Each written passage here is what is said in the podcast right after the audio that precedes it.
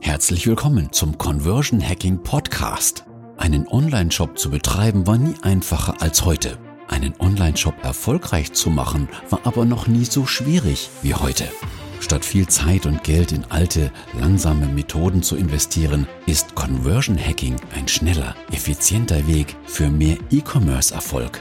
Wie das genau geht, weiß Jörg Dennis Krüger, denn er ist der Conversion Hacker. Herzlich willkommen zum Conversion Hacking Podcast. Mein Name ist Jörg Dennis Krüger und wie mein Personal Trainer gerade richtig gesagt hat, ja, ich bin der Conversion Hacker. Und mein Thema heute ist der Erzfeind aller Online-Shops. Der Antichrist des E-Commerce. Das große amerikanische Kaufhaus. Amazon. Tja, für viele Online-Händler ist das gleichzeitig der Retter wie auch äh, ja der finale Todesstoß. Man kann schnell auf Amazon Reichweite kriegen und Produkte verkaufen, aber Amazon greift sich immer einen größeren Marktanteil und verdrängt die kleineren Händler. So könnte man zumindest denken. Hm, aber Amazon macht das ja, ja gut, ein bisschen aus der Strategie heraus, dass Amazon in neue Technologien investiert und dass Amazon jetzt erstmal lange Zeit keine wirklichen Gewinne machen wollte. Und jetzt kann man noch sagen, ja, Amazon beutet Mitarbeiter aus und zahlt gar nicht genug und so weiter auch wenn ich ja vielleicht ein bisschen skeptisch bin, ob der normale Lagerarbeiter bei einem kleineren, mittelgroßen Online-Shop äh, mehr oder weniger kriegt als bei Amazon. Das hängt wahrscheinlich stark vom Unternehmen ab und so weiter. Aber Amazon ist auf jeden Fall ein riesiger Wettbewerber. Aber wie ist Amazon dahin gekommen? Wenn wir uns die Frage stellen und die Frage beantworten, dann wissen wir, wie wir unseren Online-Shop erfolgreicher machen und wie wir gegen Amazon bestehen können. Denn gegen Amazon zu bestehen ist aus meiner Sicht gar nicht so schwer. Denn warum bestell auch ich ab und an und das ganz gerne bei Amazon. Also ich bestelle sehr, sehr gerne bei kleineren Online-Shops, wo ich halt weiß, die haben schönere Auswahl, da kenne ich die Leute auch vielleicht und wo ich die Produkte finde und Preis spielt da gar nicht so die große Rolle. Preis spielt für mich auf Amazon auch gar nicht so die große Rolle. Bei Amazon bin ich so einer, genauso wie viele, viele, viele andere. Die gucken nur auf eins, die gucken nämlich auf, ist ein kleines Prime-Symbol dran. Und viele Produkte per Prime sind teurer, als wenn ich sie nicht per Prime kaufe. Prime, gerade bei etwas günstigeren Produkten, bedeutet meistens einen Preisaufschlag. was bedeutet Prime? Prime bedeutet, das Produkt wird schnell geliefert, häufig schon am nächsten Tag. Amazon sagt mir ziemlich genau, wann es geliefert wird. Prime bedeutet aber auch, das Produkt wird in den meisten Fällen von Amazon verkauft und ich kann den Amazon Kundenservice in Anspruch nehmen. Und da haben wir die beiden spannenden Dinge, die letztendlich dafür sorgen, dass Amazon so beliebt ist. Schnelle Lieferung und hervorragender Kundenservice. Günstig ist Amazon gar nicht unbedingt. Vielleicht auch, wollen sie natürlich sein, aber ich kenne viele, viele, viele Gegenbeispiele, wo die eigentlichen Shops günstiger sind. Und Amazon ist auch gar nicht besonders toll zu bedienen. Ja, hat so ein bisschen diesen, diesen Warenhaus-Vorteil, dass ich irgendwie alles da kriege. Am Ende kommen aber auch 25 Päckchen aus 23 Lagern und so. Das ist jetzt auch nicht mehr dieser große Vorteil. Ich sage, okay, ich bestelle alles bei einem Anbieter, dann kommt nur einmal der Paketbote und fertig. Nein, nein. Es sind eigentlich diese beiden Dinge. Lieferzeit und Kundenservice. Wenn ich mit Amazon-Sendungen ein Problem habe, dann habe ich eigentlich kein Problem. Letztens hier Amazon-Lieferung nicht angekommen. Keine Ahnung. Auf dem Zettel von, von das DHL oder was Amazon Logistics, keine Ahnung, stand drauf, beim Nachbarn abgegeben. Sogar mit dem Namen vom Nachbarn. Hm, fein. Hingegangen, Nachbar sagt, ne, bei mir war keiner. Gut. Ich bei Amazon angerufen, Freunde, was geht? Die haben gesagt, ja, gar kein Problem, wir müssen leider noch zwei, drei Tage warten, ob's Produkt noch zugestellt wird. Und wenn dann doch nicht, dann schreibe ich es ihnen gut. Und dann rief er nach zwei Tagen an und haben das gekriegt. Gesagt, nee, leider nicht. Okay, ich schreib's ihnen gut. Zack, zack, zack. Ähm, theoretisch hätte er es mir sogar neu geschickt, hätte nicht nur gut geschrieben, aber das Produkt war leider nicht mehr da jetzt gerade und konnte das nicht neu schicken, muss ich dann neu bestellen. Na gut, ist halt so. Und sonst irgendwas ist defekt, auch innerhalb der zwei Jahren Gewährleistung. Amazon hilft. Amazon sagt nicht, oh, tut mir leid, sechs Monate sind jetzt aber um und jetzt müssen wir mal gucken. Amazon sagt, nee, du, kein Problem. Willst du ein neues Gerät, da sollen wir es einfach zurücknehmen, kein Ding. Amazon ist da wahnsinnig kulant. Aber wenn man sich so die Statistiken anguckt, die Amazon rausgibt, hat Amazon insgesamt relativ geringe Rücksendequoten. Vielleicht auch, weil eine etwas andere Zielgruppe angesprochen wird, vielleicht, weil nicht unbedingt Mode angeboten wird. Aber diese offene Strategie, so gut mit so gut Service zu leisten und halt auch Retouren anzunehmen, auch wenn man vielleicht sagt, oh Gott, das ist jetzt nicht unbedingt meine wirkliche Retoure, da hat jemand das eigentlich kaputt gemacht oder wie auch immer, ähm, ist aber halt ein Service, der die Kunden bei Amazon hält. Und wenn ich irgendetwas bestelle, wo ich mir unsicher bin, a, ob es lange genug hält, oder b, ob ich es wirklich behalten möchte, dann bestelle ich es bevorzugt bei Amazon. Was habe ich mich mit einem großen Online-Shop für Saugroboter gestritten, wie mein Saugroboter halt defekt war? Ähm, relativ schnell. Und dann hat er halt gesagt, ja, Moment, gar kein Problem. Dann schicken Sie mir den Saugroboter doch zurück. Wir prüfen den dann. Und wenn alles dann, wenn es wirklich ein Defekt ist, wenn alles soweit ist, dann äh, schicken wir Ihnen einen neuen zu oder reparieren den oder schicken den das, schicken Ihnen das Geld. Dann muss man nur ins Gesetz gucken, wo drin steht, nee, halt, Moment. Gewährleistung funktioniert anders. Gewährleistung heißt, heißt erst Ersatz liefern und dann das defekte Produkt zurückverlangen. Denn sonst stehe ich ja als Kunde ohne alles da. Ich habe bezahlt, ich habe dann kein Gerät mehr, also dann ist alles weg und ich muss darauf hoffen, dass der Händler reagiert. Da will mich der Gesetzgeber vor schützen. Aber vielen Händlern ist das egal die wollen dann erstmal dem Kunden riesig misstrauen, naja, der will ja sowieso nur und keine Ahnung. Und dieses Misstrauen merkt der Kunde. Und ich habe dann natürlich den nächsten Saugroboter woanders bestellt und nicht bei diesem großen Saugroboter-Shop. Was soll das denn? Beispiel aus dem realen Leben. Ich habe Sonnenschirme gekauft, wirklich erstmal im Laden und war ganz begeistert, dass ich Bauhaus, ich mache mal Werbung dafür, dass ich ähm, den Schirm bei Bauhaus auch zurückgeben konnte, zwei Monate später, wie er defekt war, auch ohne Quittung.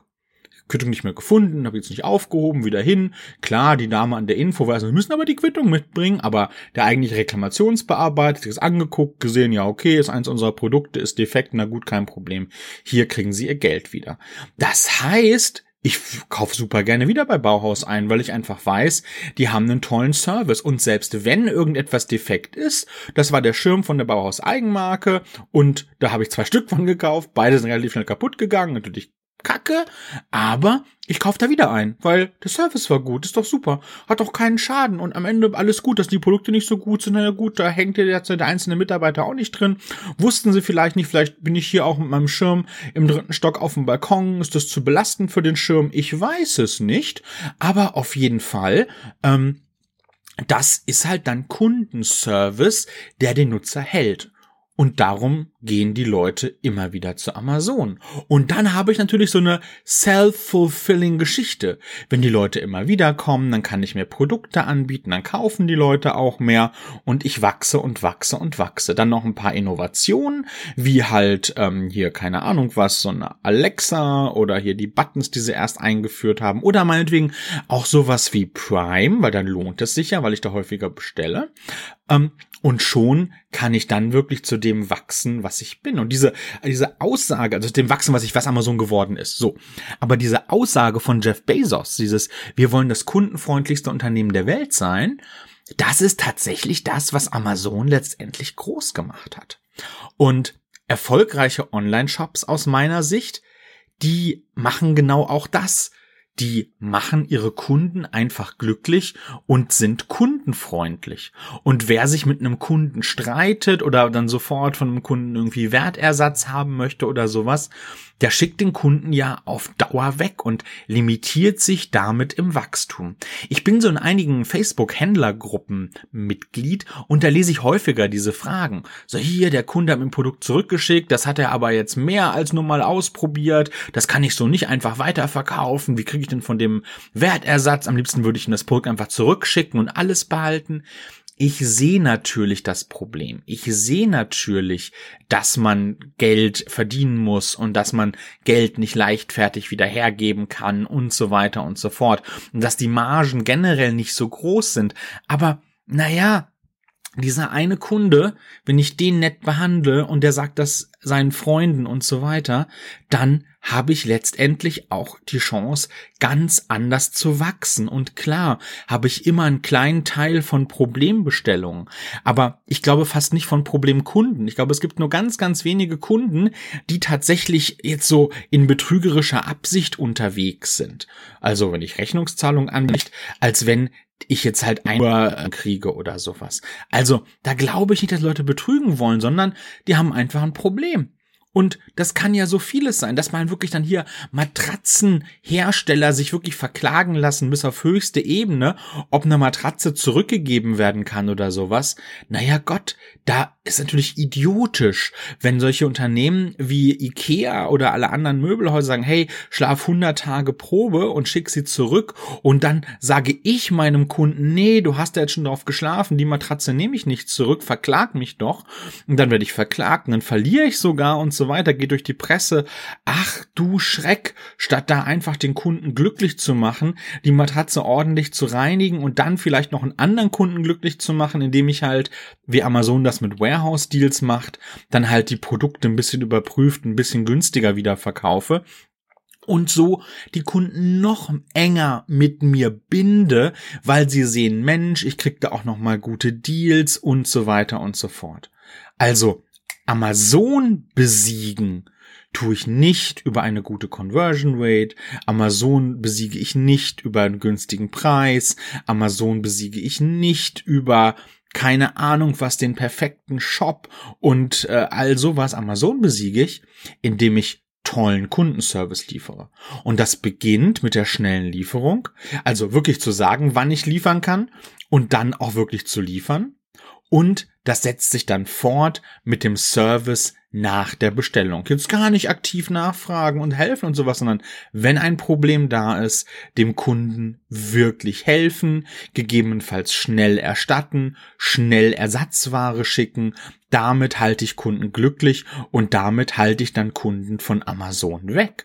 Und es gibt einige Produkte, wo ich gar nicht auf die Idee kommen würde, bei Amazon einzukaufen, weil ich weiß, die Händler, bei denen ich da bestelle, die sind so zuverlässig und so schnell und so toll, da muss ich gar nicht zu Amazon gehen. Amazon habe ich da habe ich gar keinen Mehrwert mit.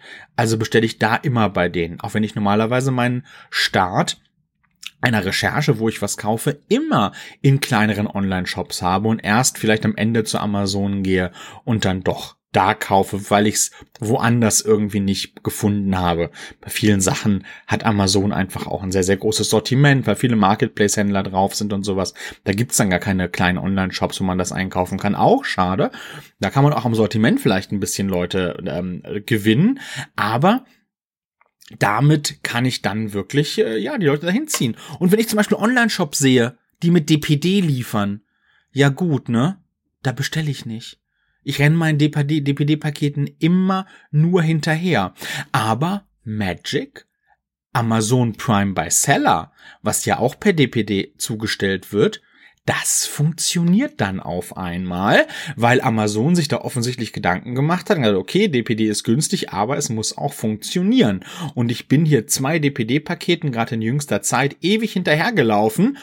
Aber das dritte, was ich dann bei Amazon bestellt habe, neuer Büro-PC, das kam quasi wie im Traum. Der hat das Haus gefunden, der hat geklingelt, der hat es nicht hochgetragen. Das war ein schweres Ding, 10 Kilo. Der hat gewartet, dass ich runterkomme. Aber egal, es hat immerhin funktioniert. Trotzdem sind mir die Lieferungen per Amazon Logistics oder insbesondere per DHL lieber.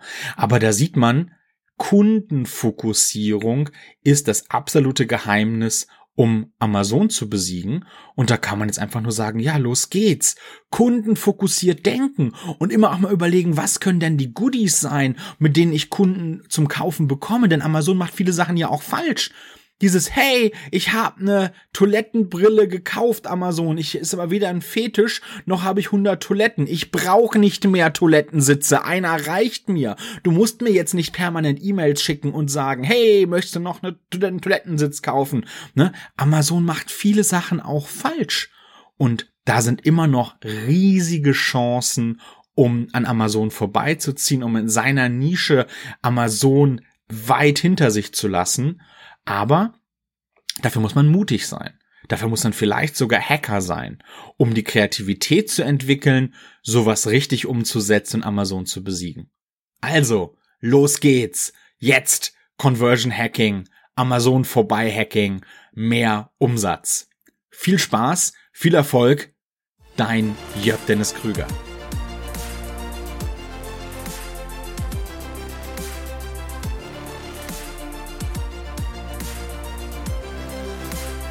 Du willst mit Conversion Hacking auch deinen Shop erfolgreicher machen?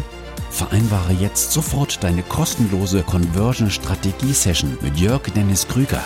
Gehe einfach auf jdk.de slash Termin